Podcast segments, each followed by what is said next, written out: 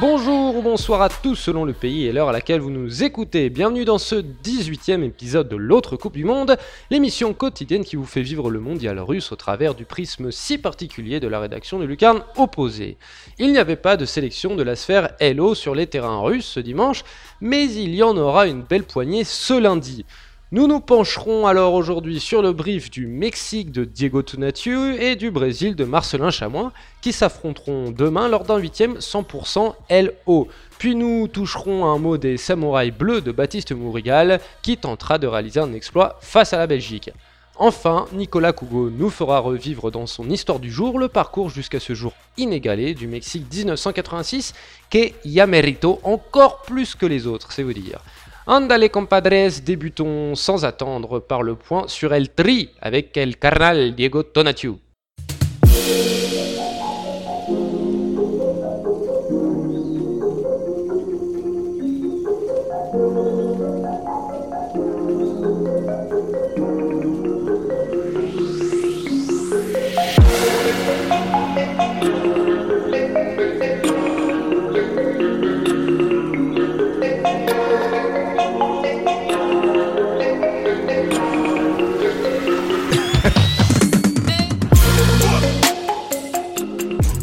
Hola Diego, ¿qué onda, güey? ¿Qué onda a todos? Ça va? Ça va très bien, ça va très bien, ça va très bien. Commençons donc cette, euh, ce, euh, ce petit brief euh, d'El Tri avant sa rencontre, son énième huitième de finale euh, contre le, le, le, Brésil. Encore un, un, très gros adversaire pour le Mexique qui continue dans, sa, dans son manque de chance au tirage. Enfin, manque de chance. S'il avait comme prévu, terminer premier comme il le pouvait, il aurait peut-être pu se donner cette, cette chance. Euh, le Brésil, on le sait a priori, est au-dessus euh, du Mexique. Euh, au moins en, en expérience, en savoir, euh, en savoir euh, faire à ce niveau-là de la compétition, et puis même un petit peu au niveau talent. Quelles peuvent être les armes du Mexique pour enfin passer un huitième de finale et surtout passer ce Brésil? Bah, Tu parlais de manque de chance tout à l'heure pour les huitièmes de finale à chaque fois que le Mexique joue au stade des huitièmes de finale, parce qu'il faut quand même rappeler que c'est la septième fois d'affilée que ça se produit.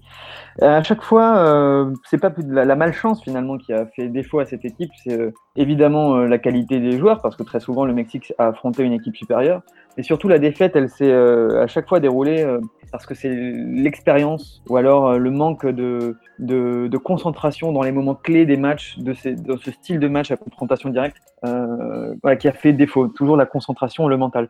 Donc là, en fait, il y a une grosse mobilisation des joueurs. Ils ont été très très critiqués, évidemment, après le match contre la Suède, déjà parce que c'était un non-match, tout simplement. Ils ont été mauvais, mais tout simplement parce qu'ils ont presque volontairement, en tout cas, pas pris ce match au sérieux. Euh, à côté de ça, il y avait la possibilité de jouer la Suisse et ils ont complètement, euh, en fait, euh, anéanti leur chance d'avoir, d'être pour une fois en fait favori d'un huitième de finale. Donc une, encore, encore une fois de plus, une grosse nation. Donc là, c'est le mental, quoi. C'est vraiment le mot clé que cette, que cette sélection met en avant. Cette fois-ci, cette année-ci, c'est la bonne. On va être fort mentalement et on a appris de nos erreurs. Certains parviennent même à dire que la défaite face à la Suède euh, n'est pas une si mauvaise nouvelle que ça, parce que ça leur, ça leur permettrait de se remettre en question. C'est vrai que généralement, le Mexique ne perd pas un match de poule euh, de cette façon, euh, aussi, aussi logique et aussi implacable qu'a été la défaite face aux Scandinaves.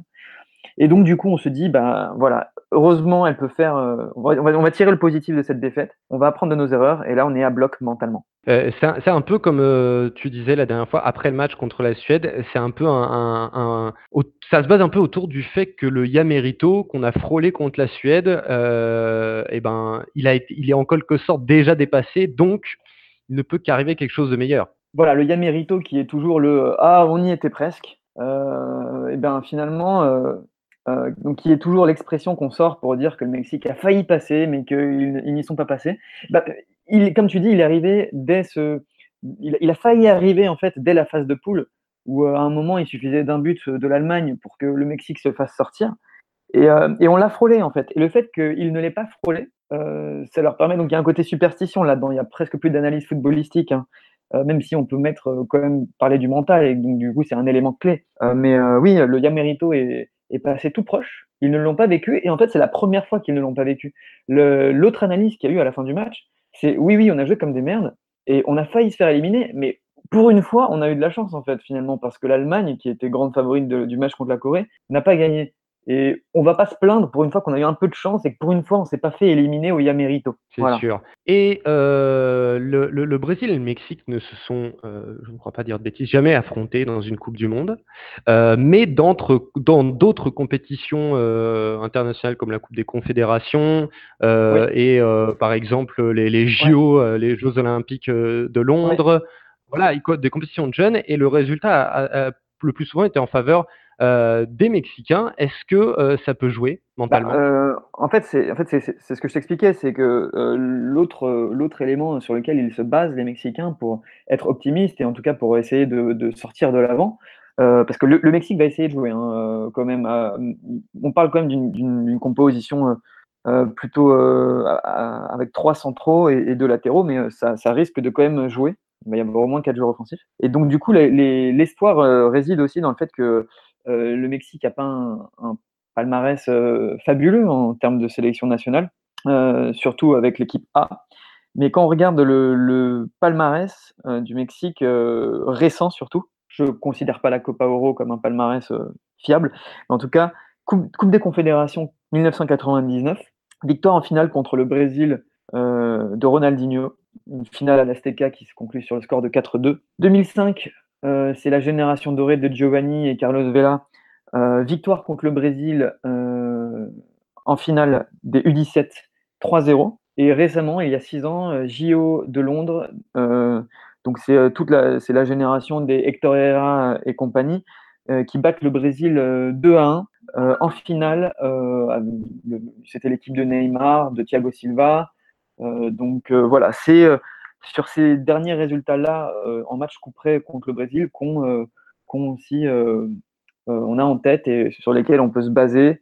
en tout cas, les, joueurs veulent se baser et tout le monde veut se baser pour réaliser l'exploit d'éliminer le Brésil, qui est actuellement, qui était déjà le, favori après au mmh. début de la Coupe du Monde et après l'élimination de certains gros derrière. L'est encore plus. L'est encore plus. Voilà. Mmh. Et euh, pour terminer, euh, on le sait avec euh, Mister Osorio, c'est toujours difficile de, de, penser à un 11. Il, n'a pas donné encore le 11 officiel. on est à moins de 24 heures du match au moment où on enregistre. je sais que c'est très compliqué avec Osorio, mais toi, tu penses à, quelque chose? Il a donné quelques pistes déjà. donc, on partirait sur un. Alors, ça veut rien dire, un 3-5-2, 5-3-2. Mais en tout cas, il partirait sur une charnière à 3. Euh, déjà, il a, des soucis hein, parce qu'il y a Hector Moreno qui est euh, suspendu pour cette rencontre pour euh, accumulation de jaunes. Donc, il y aurait normalement une charnière à 3. ce qui est sûr, c'est que les référents seront là, donc Guardado, Herrera, Carlos Vela.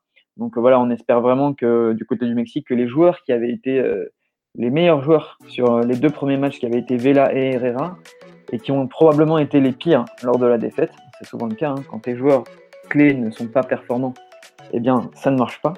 On espère que ces joueurs-là vont, euh, vont euh, se redresser. Voilà. Et peut-être que Vela se souviendra du, au bon souvenir de, la finale euh, de la Coupe du Monde U17 en 2005 où il avait inscrit un but au Brésilien. Voilà, pourquoi pas. Peut-être. On le verra. Eh bien, écoute, on verra ça ce, ce, ce, lundi. merci beaucoup, Diego. Et on se retrouve pour débriefer le match. À la prochaine, Diego. À la prochaine, salut. Tournons-nous maintenant vers l'adversaire des guerriers aztèques, l'un des derniers favoris encore en lice, encore en vie, au Mieto Brasil. Marcelin nous rejoint pour jeter un œil à la sélection. Bon dia Marcelin, comment vas-tu? Ça va très bien et toi? Ça va très bien, ça va très bien. Euh, nous sommes, euh, voilà, on, vient de présenter le, le Mexique avec Diego euh, autour du Brésil, hein, le favori de ce huitième de finale. Euh, demain, Titch, on l'avait dit, hein, il fait tourner les, capitaines. Euh, demain, le, brassard reviendra, parce qu'il a déjà été, sur le bras de Thiago Silva, euh, qui, somme toute, malgré tous les défauts de caractère qu'on lui prêtait, de, force mentale, fait un début de Coupe du Monde tout à fait exceptionnel. après une très bonne saison d'ailleurs avec le Paris Saint-Germain, on peut le dire. Euh, est-ce que tu penses que c'est une bonne décision de revenir à Thiago Silva? Est-ce que c'est mérité? Oui, je trouve euh, qu'il bah, mérite euh, d'avoir le brassard au moins pour ce sport bah, à ses trois premiers matchs de poule où pour moi, ça a été l'un, si ce n'est le, avec Coutinho, peut-être l'un des meilleurs Brésiliens sur le terrain. Et puis en plus, même si c'est vrai qu'il peut être critiqué aussi pour, pour son charisme ou son leadership, je trouve que ça reste un gros leader et un cadre. Donc ça, ça me semble logique qu'il soit capitaine demain. Très bien. Un autre, euh, un, autre leader euh, que Teach, euh, en conférence de presse, a indiqué comme vraiment, véritablement de retour, c'est le leader technique Neymar. Voilà, Teach avait passé son temps à dire alors attention, quand on parle des, performances de Neymar, il revient de blessure, il est en récupération, etc. Là, il a dit Neymar vole tout. Euh, Neymar est, revenu à un niveau euh, vraiment compétitif. Est-ce que tu penses qu'on va voir enfin du vrai, après l'avoir vu monter, monter, monter en puissance, est-ce que tu penses vraiment que là, on va avoir du vrai Neymar? Ça serait la suite euh, logique après les trois matchs de poule. C'est vrai qu'il y a eu une montée en puissance au fur et à mesure des matchs. Et c'est vrai qu'il a, besoin de, compétition, de, jouer pour se sentir, bien. Donc, il se sent de mieux en mieux et on va voir un très grand Neymar, j'espère, demain. Et un autre euh, leader qui, en revanche, euh, lui, euh, sera sur la touche, c'est Marcelo, que l'on a vu sortir du terrain contre la Serbie. Marcelo a tenté de s'entraîner un petit peu, il a fait un point avec, avec Teach, et finalement, ça va pas le faire. Ce sera donc Philippe et Luis qui sera reconduit. Donc, au final, le Brésil va s'avancer dans ce huitième avec ses deux latéraux remplaçants, Fagner et Philippe et Luis. Euh, est-ce que tu penses que, le Brésil y perd vraiment? Moi, je suis pas sûr. Bah, après, sur Marcelo, c'est euh, un joueur exceptionnel, donc euh, c'est dommage de ne pas l'avoir. Après, la chance, c'est vrai que sur le côté gauche, c'est d'avoir Philippe et Luis en tant que remplaçant, qui est aussi l'un des meilleurs arrières gauche au monde. Et il a fait un, très bon match aussi pour le troisième match. Donc oui, c'est vrai que même si la perte de Marcelo, bah, c'est une grosse perte, compensé par, par le fait qu'il y ait Philippe et Louis qui peuvent, qui peuvent le remplacer. Et eh oui. Et du coup, euh, grosso euh, modo, j'allais dire euh, un autre, une autre chose à la place de modo, mais on va en rester à ce grosso modo.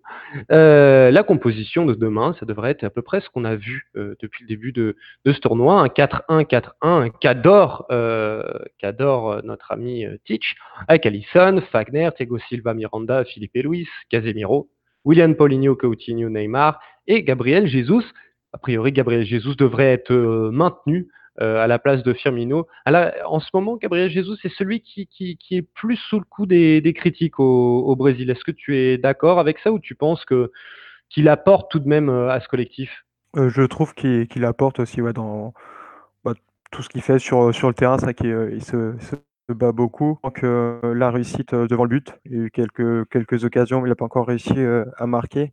Et je pense que ça peut le permettre un but pourrait permettre de se libérer. Mais ouais, même sans, sans ce but pour l'instant, je le trouve euh, toujours très intéressant dans, le jeu que Firmino euh, sur le banc pourrait, pourrait aussi jouer euh, à ce poste-là. En revanche, parlons un petit peu de la presse. Moi, il y a un truc qui m'a un petit peu choqué. Depuis le début de la Coupe du Monde, mais là on commence à arriver à un huitième, tu pourrais t'attendre à un comportement différent. La presse et globalement les Brésiliens ne parlent absolument pas de leur adversaire.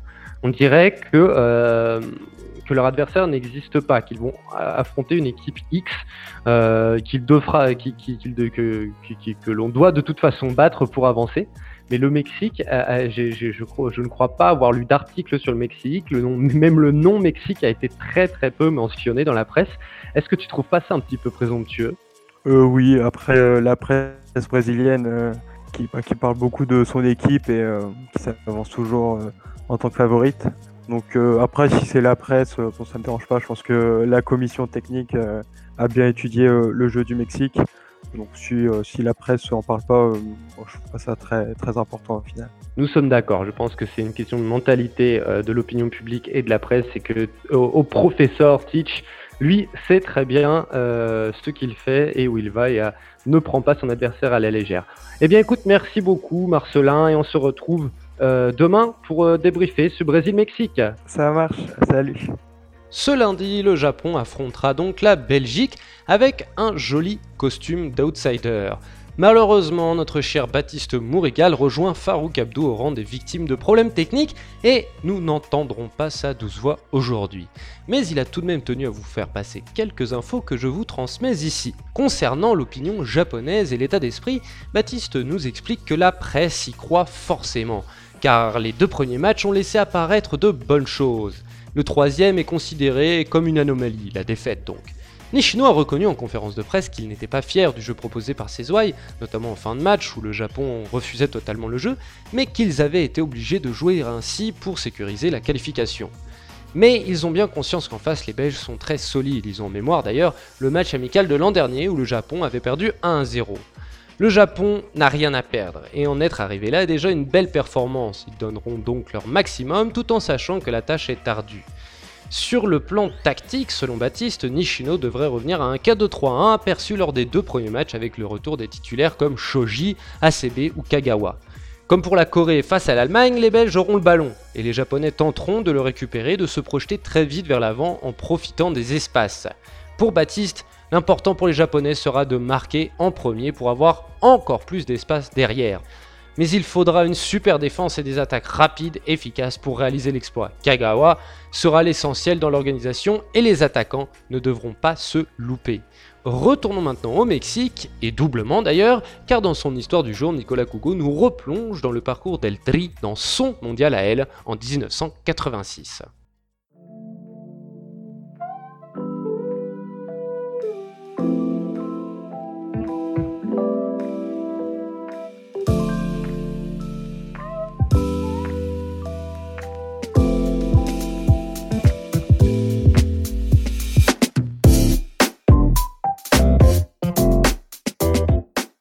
Ce lundi, le Mexique se retrouve face à sa première finale dans cette Coupe du Monde lors du choc qui va l'opposer au Brésil.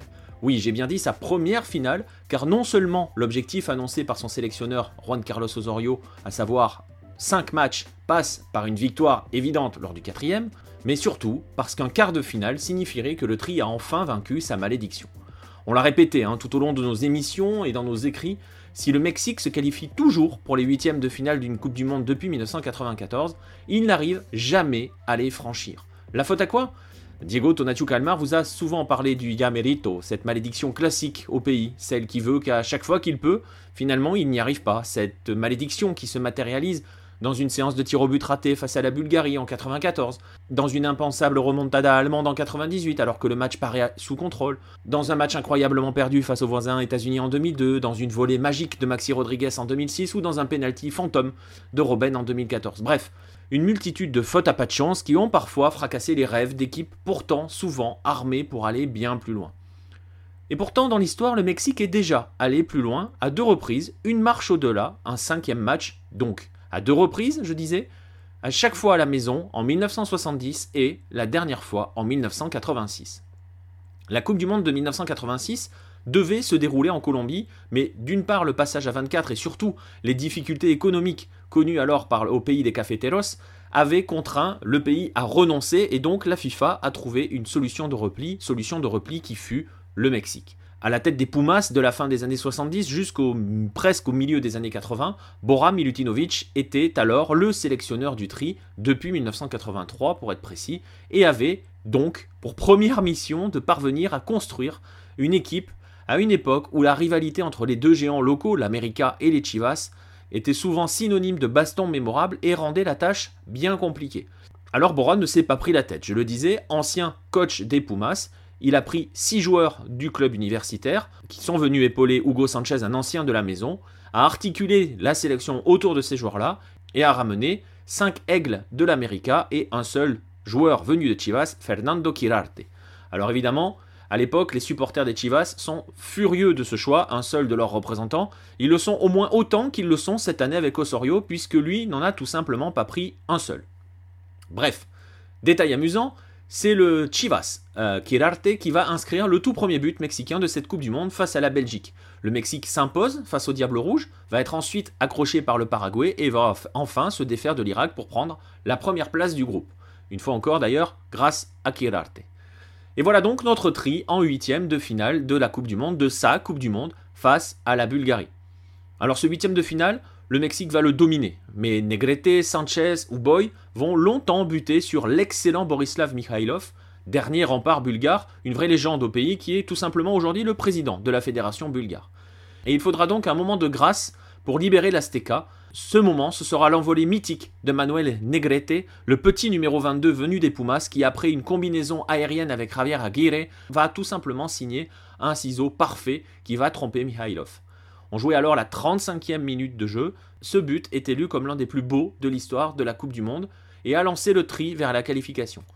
Parce qu'en deuxième période, Raúl Servin va plier l'affaire à l'heure de jeu et le Mexique, qui retrouvait alors la Coupe du Monde hein, après avoir manqué le rendez-vous espagnol de 82, va foncer vers l'écart.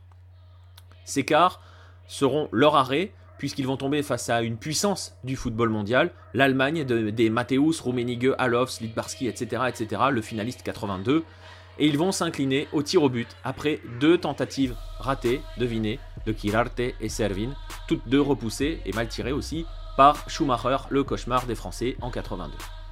Depuis donc, jamais le tri n'a connu l'ivresse d'un quart, et 32 ans plus tard, c'est un autre monstre du football mondial qu'il va falloir faire tomber, le Brésil. Il faudra donc s'envoler à la Negrete pour Chicharito et sa bande si Javier Hernandez veut suivre les traces de son papa qui était dans le groupe de ce Mexique de 1986. Merci à tous de nous avoir suivis pour ce 18e épisode de l'autre Coupe du Monde. N'oubliez pas de venir nous solliciter sur les réseaux sociaux. Pas de représentant lucarne opposé aujourd'hui, alors la VO du jour est sponsorisée par nos compères de Football Ski. Quant à moi, je vous dis à demain pour une nouvelle journée de ce mondial russe. Salut les amis